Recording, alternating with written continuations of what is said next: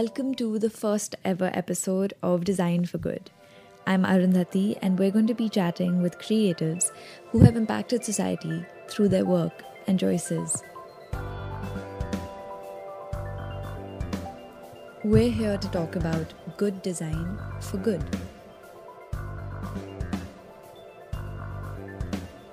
On today's episode, we're in conversation with two young and inspiring women Samyu Murli, art director and designer, and Nayantara Datta, strategist, writer, and founder of Unapologetically Muslim.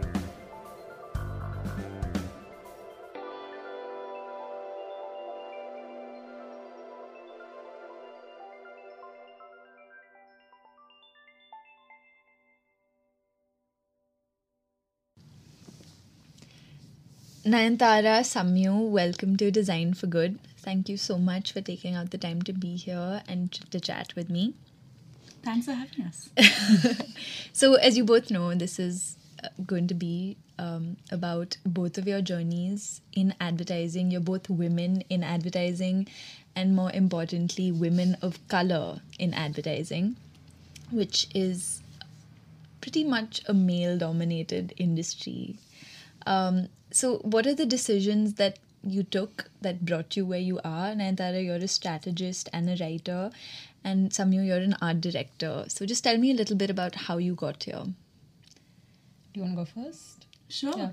Um, I got here through a slightly unconventional means. I was always fascinated by people because I grew up moving countries every few years. And really, the common thread was the conversations I'd have with strangers on public transport and the people watching I would do in parks. And so, going into college, I ended up majoring in psychology and minoring in music and communications, which led me to a string of advertising internships and today has led me to be a strategist. So for me, it was it was also pretty uncon- unconventional. Um, I always like design and illustration and drawing and all of that good stuff growing up. Um, so in my undergrad, I did visual communication and I took a psychology course, and I really fell in love with the way people think and the way people make decisions and just the way the human mind works. Um, and the way I thought I could connect psychology and design was through advertising and going into the creative side of advertising.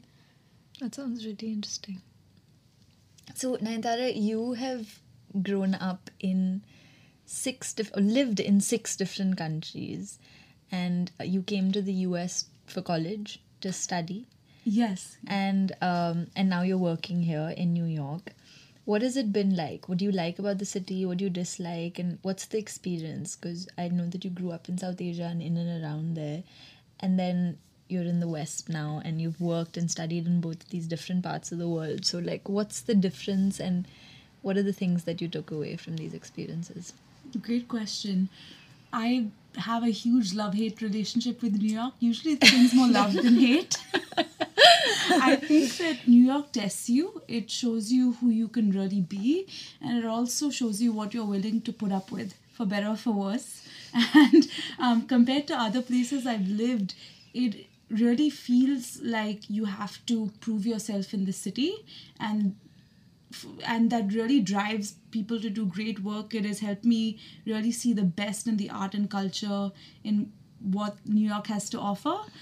I think that because the city is so is is seen as the best place to be in the world, people don't travel nearly enough. And so what I miss about living internationally is the desire to travel and to co- constantly uproot oneself to fully self actualize. I think that's more prevalent in Asia and other parts of the world than in the US, largely because the US is so huge that when people think about vacations, they really think beyond their own country. That's true. Samyu, you came to the US five years ago. Five years ago. Five yeah. years ago to Close study, five. and you did your masters in advertising, and then you moved to Austin, and you started working in Austin, and you were there for three years. Um, what is that? What has that been like? What is your experience of the United States and staying away from home for that long? it was it was difficult but in the beginning it was okay because i was so excited about going to grad school and learning all these things and um, and just learning more about advertising and how they do it here and how they combine tech with advertising, which was very cool to me.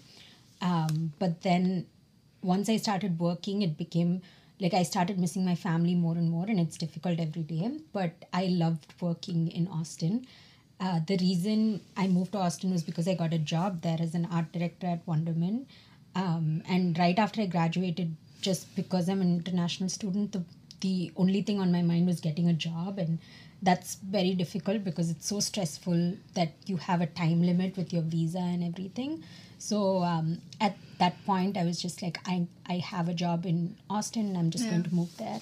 Um, and I'm so glad I did because I, I really, really liked Austin. I loved working there and the people. And it's a very, it's, it's a different, it's, um, it's a place that's definitely growing um, because there's so many great companies now. It's like um, there's a lot of uh, li- like South by Southwest and ACL. Um, all these really cool festivals happen, and it's a very good place where uh, tech intersects with design. So I learned a lot living there. So we're all here because at some level we believe that whatever we're doing and however we're contributing to the industry, we want to somehow bring about a change or impact society in a way or give back in a way.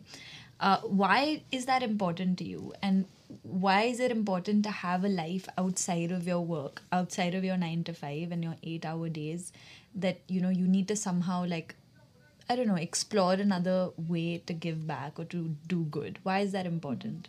Yeah, that's a great question. I think ultimately, most people are in this industry because of the possibility of having a wider social impact. When you ask people about what got them into advertising, you often hear many stories about wanting to create representation that you didn't see growing up or wanting to have a wider effect on the world through creativity. And so, personally, I was drawn to this industry because growing up, the media that we saw was largely media generated by the US. I grew mm-hmm. up um, across Hong Kong, Vietnam. I also lived in the US for a brief period of time and was in India.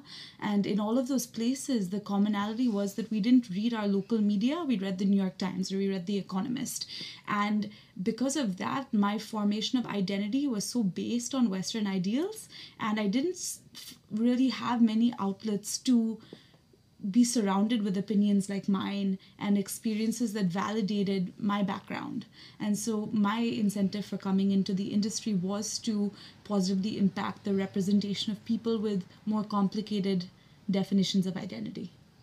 I think it was um, the author Chimamanda Ngozi. Oh my I God, don't know I if I said her. it correctly. I just packed her I book from but I love Trip. her. I love her TEDx talk about um, how there's more than one story, and mm. how there's there's so much power in in your story and talking about it and making people feel like they belong in some part of it.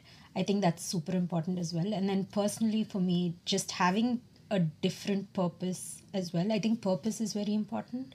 So, what can you do apart from your nine to five that can help other people or that can change even one person's life? I think that's very important to me. Do you think advertising as a profession and an industry has kind of had it hard over the past few years? Like what the perception of it is? Because you ask someone like, so what do you think or of what what advertisers do? It's always like, oh, like you're just selling lies and making money, you know, like that's the perception. Do you do you buy into that or do you feel otherwise? Right. One of the books I read in college was Truth, Lies, and Advertising. it's never a good precedent, really. I, I agree that it, advertising has had a difficult time in the past few years, but I wouldn't say it, there ever has been a great time. Uh, Maybe not since the Mad Men days. Um, there's so much competition coming in from industries and lots of types of creative work are, are blurring together. So it's a very interesting and transformational time to be in this industry. And I feel it's um it's very saturated. There's so much going on, so much content thrown at people just every day that it's it's going to take a lot to get the really good advertising to get to the people or the target audience that you want to want to reach.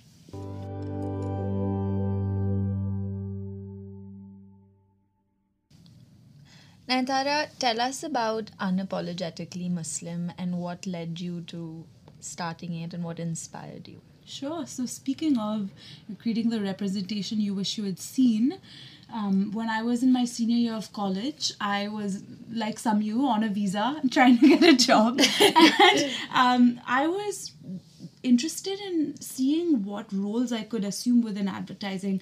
I was always drawn to creativity, but never thought of myself as a designer or an artist.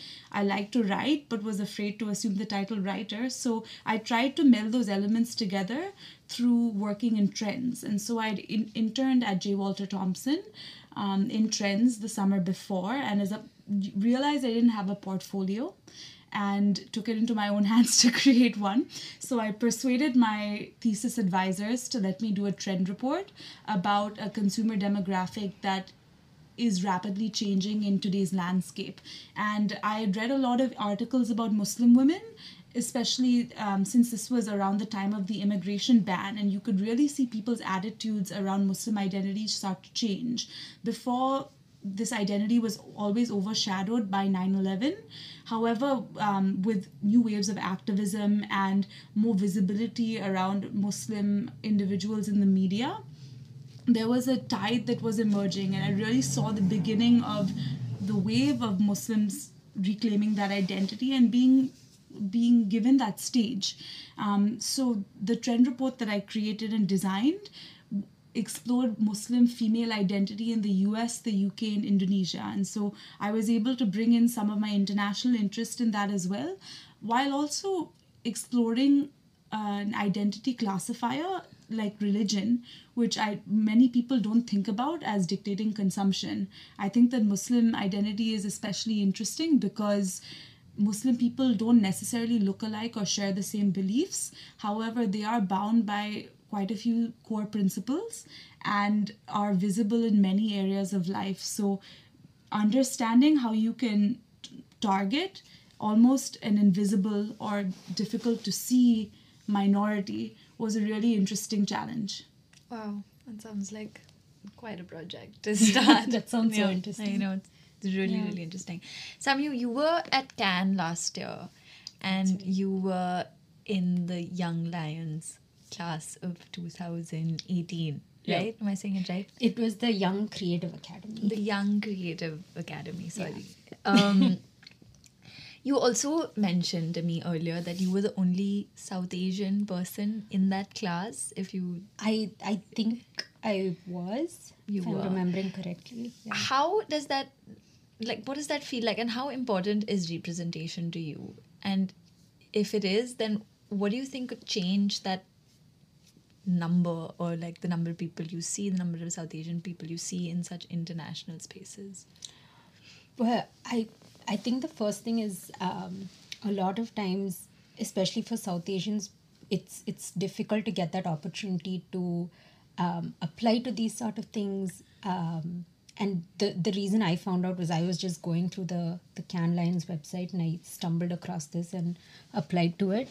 Um, but I definitely think representation is very, very important. For me, growing up, there weren't that many people that I even saw um, in industries like advertising or even design and illustration. Um, so, showing that as a South Asian, as a wo- South Asian woman, you can do things like that and you can um, be successful in them is, is super important to me.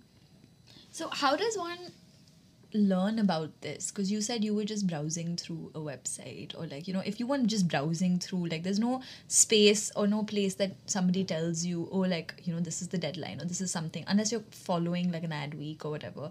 But do you think everyone has access to these channels where people are like constantly reminding you to like submit your things or you know like apply for a program or like just somehow broaden whatever your whatever the possibilities are for you as a young creative Right. I think that's why mentorship is very important, especially for South Asians, because um, back back when I was doing my undergrad, you never I never heard about mentorship or anything like that.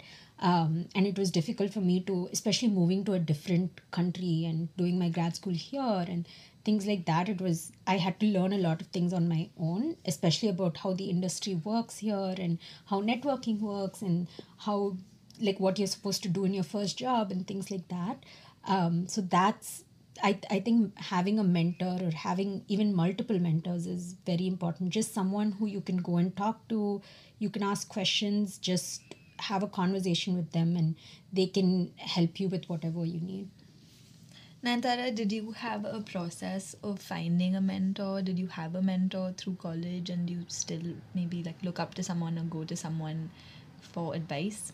I've had a couple of scattered mentorship experiences. Um, I would say I've been a mentor more than I've had a mentor. And I've, I've had two mentors in New York City through different programs.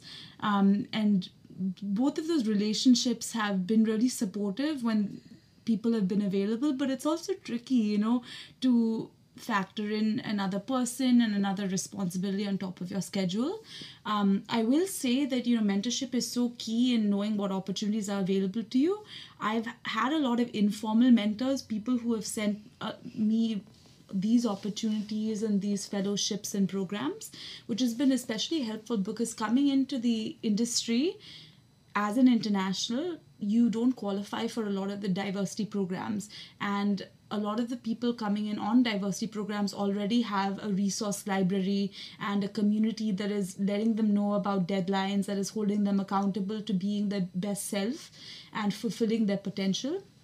It gets a little harder when you're on international, which brings with it visa complications and external pressures that many people don't realize who are US citizens. Um, and so when I was in that position, I came into this industry on a strategy internship out of college. I needed a job like and was scrambling to do whatever I could to just um, keep my visa because if I was unemployed for 30 days, I would be deported. And in that process, I did a ton of informational interviews and I asked people, what are the resources that you read?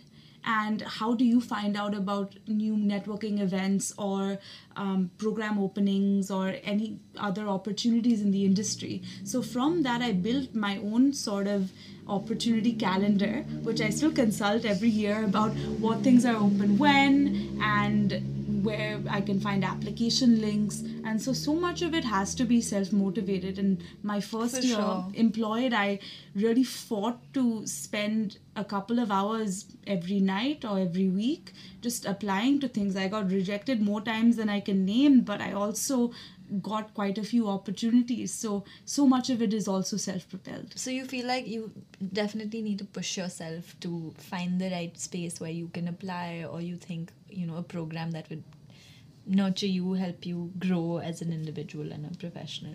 Mm-hmm. And speaking of programs and mentorship, you were both part of Ad Color, which is where you met, in fact, you know, Yes. a program that sort of I chased Samyu identifies- down in the hallway. yeah, so like ad color identifies and nurtures diverse um, ad professionals and you know like leadership in advertising, the next next generation of leadership in advertising. So, what was your experience like of ad color, and how has that changed you, if it has?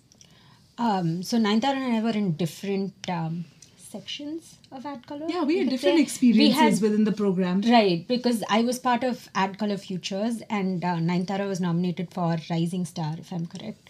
Um, so being a part of the Futures was amazing because now um, I have that community with me, which is 39 other really amazing, really talented people who I can reach out to. And that's another thing. Like, even with mentors you can even reach out to the friends that you have like i i reach out to Nayantara when i have questions about anything or anything ad related or if i'm just if i have like if i'm doubtful about something and i'm like should i do this? Should i do that? I reach out to her as well. Um, and i think that community was super important for me. And that's what i got through uh, ad color futures. And i still keep in touch with them which is amazing. And i got to meet Nayantara. Thank you.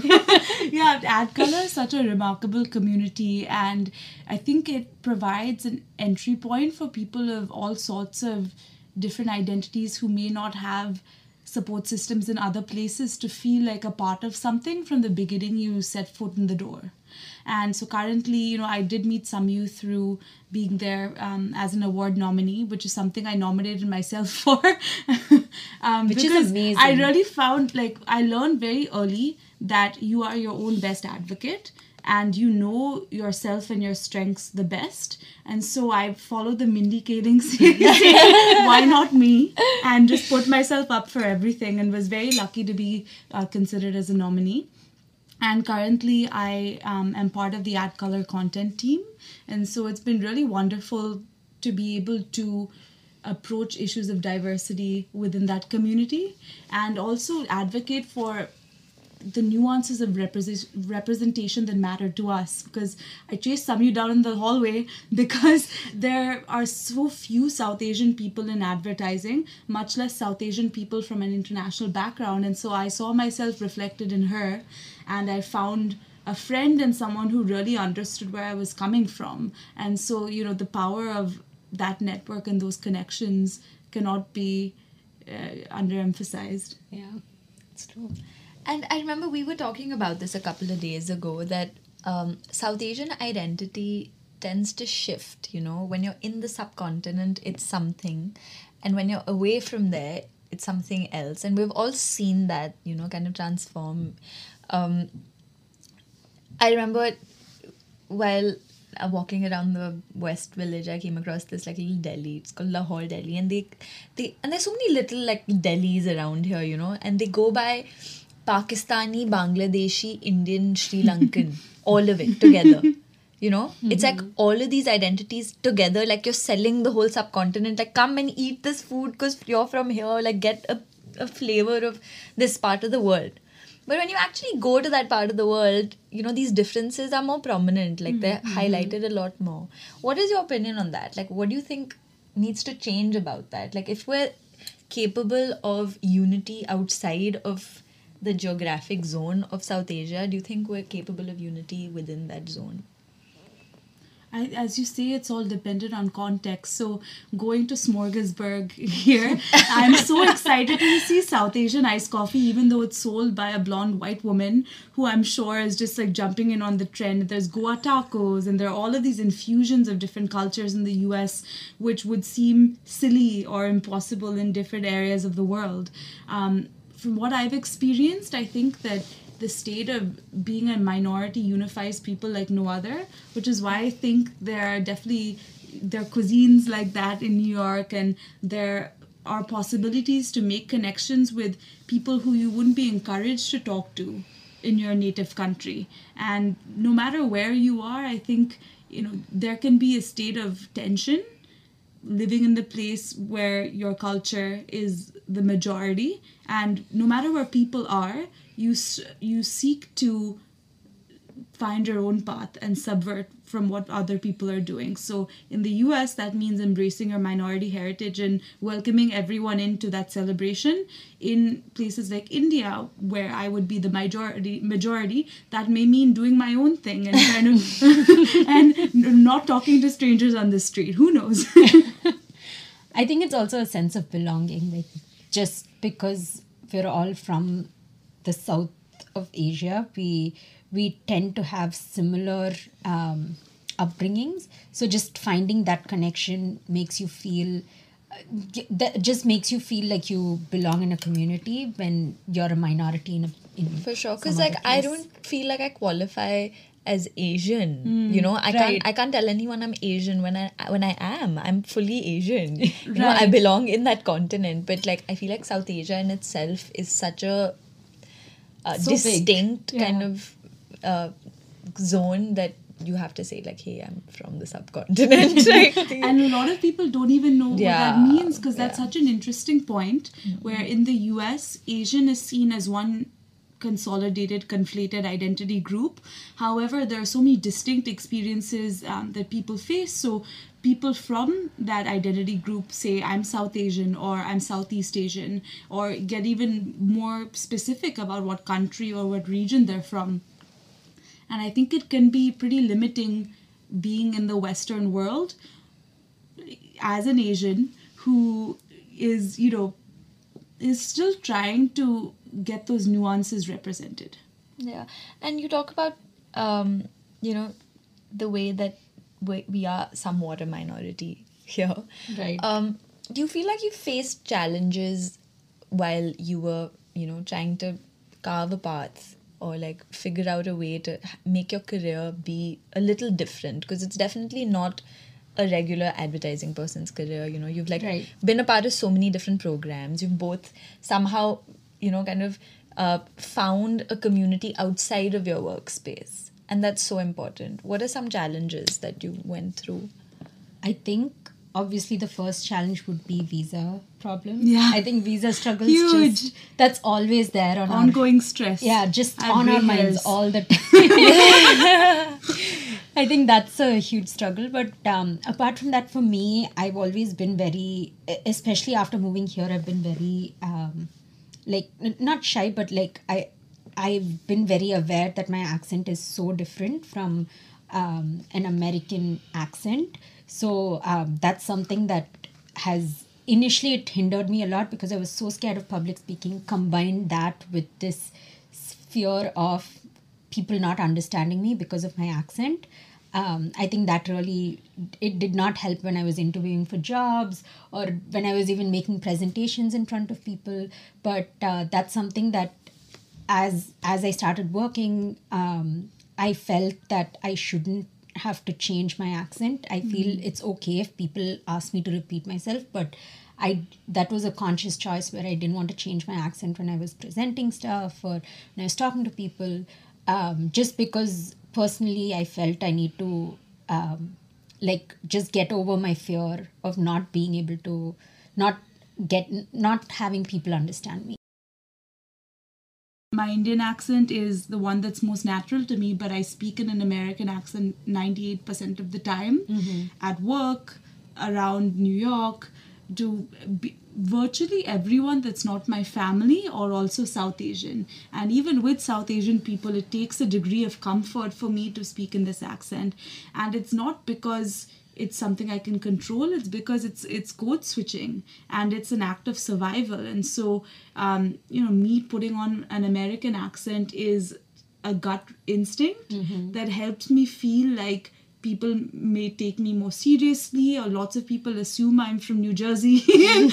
and I've always wondered and really admired how you were able to hold on to your accent and just you know face up to the, the fact that people may make assumptions about you but you would prefer to stay true to yourself and yeah in the full thank sense. you i think a lot of times just having that indian accent uh, i don't know a lot of people have said that an indian accent itself is is is it just having any kind of accent actually just makes you uh, i don't know it just makes you take a step. Like when people talk to you it, they just immediately make assumptions hmm. That's also like an accent is also place specific, right? Like you hmm, have Right. an accent because you're in America, but to you, an American has an accent. That's right? true. um, so yeah, and speaking of that, Samyu, you're in a really interesting position right now because you have completed about three years of work life in Right. the US mm-hmm. after studying here for two years, and you're going back home to India to work in the ad industry in India, and that's a very interesting and in my opinion a very commendable move um, what lies ahead and what are your plans I honestly am so terrified about what lies ahead. but um, I the main reason I'm going home is because I miss my family a lot.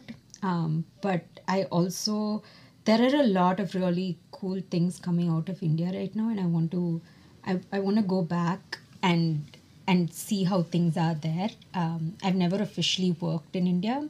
Um, I've got I've done I think two internships there, which was for a very short time. So just having worked in the US my entire career, it's going to be it's definitely going to be difficult, but I also think it's going to be really cool that I can take what I learned from here and then take it back to India and help in the ads that they create. that sounds beautiful. Um, uh, also you spoke about having a program of mentorship or a community where you can mentor young designers young creatives coming out of colleges and programs. Um, how do you plan to do that? What what kind of program are you envisioning and what's the the idea behind it I think um, just going back to when I graduated undergrad, um, or even after high school, I didn't I didn't know too many people who were in this industry. So just looking back, if I had someone who was in this industry who I could just talk to and be like, hey, I want to do something related to this, but I'm not exactly sure what I want to do. I think having someone to talk to, talk through that um, would have been very good for me and would have been very beneficial. So I, I, I would want to do something like that. I'm not exactly sure what I want to do, but um, just helping people who want to get into this industry or who think that they might want to get into this industry, um, talking it through with them, having, um, giving them um, an opportunity to have mentors who are in the industry who want to help people. Um, so something like that, and forming a community, I feel. Nayantara, you're involved in so many organizations, um, you know, as a mentor, as somebody who's part of a board that decides what's going to happen next, you know, to plan activities, to plan um, events and things. Uh, what would your advice be to somebody who's young, let's say, is in their first year of maybe a new job, maybe just graduated or like about to graduate? how does one establish a life outside of work that is relevant and significant? I would say the first step is finding out what keeps you alive and what invigorates you. For some people, that's your day job, and that's totally fine. I think with the popularity of side hustles, a lot of people put pressure on themselves to do a lot of activities outside of work when their work is really what fulfills them. Mm-hmm. Um, for me, I've always been someone who who gets very excited about how I can contribute to the community beyond my job and all of the different aspects of my identity I can look into. So I sing jazz, I play the piano and the guitar, I tapestry weave, I like to knit. I'm always trying something new and that doesn't mean I'm good at any of those things. it just means that I'm excited by the idea of exploring all that life has to offer. Um, my old manager at my job uh, told me once that she's never seen me so happy and so alive and so um, and also seen my work be as good as when I was pitching articles around the release of my trend report. And that's really stuck with me just seeing you know feeling something inside that there's a momentum of, with something I've released that I want to pursue but also seeing that other people had noticed how how that how that progressed within me.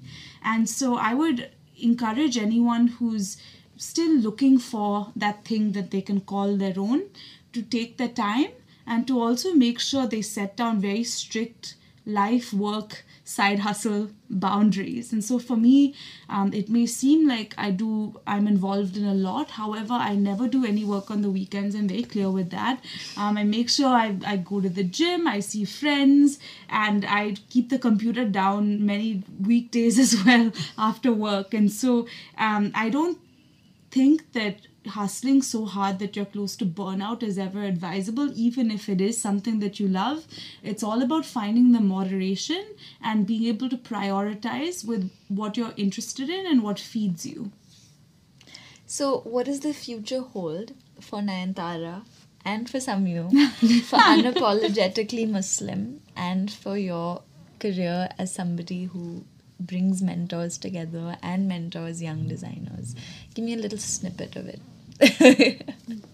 After you, Samyu. so much pressure. it's a big question. It is a huge question. Um, I am not exactly sure, and I, I think I'm.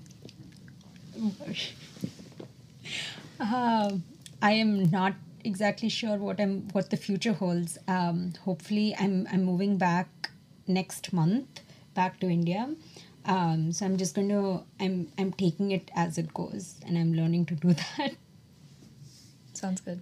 Yeah um, for me i'm you know after the experience of writing that report i've been pursuing different kinds of creativity and really just writing for myself not writing with the intention of publishing.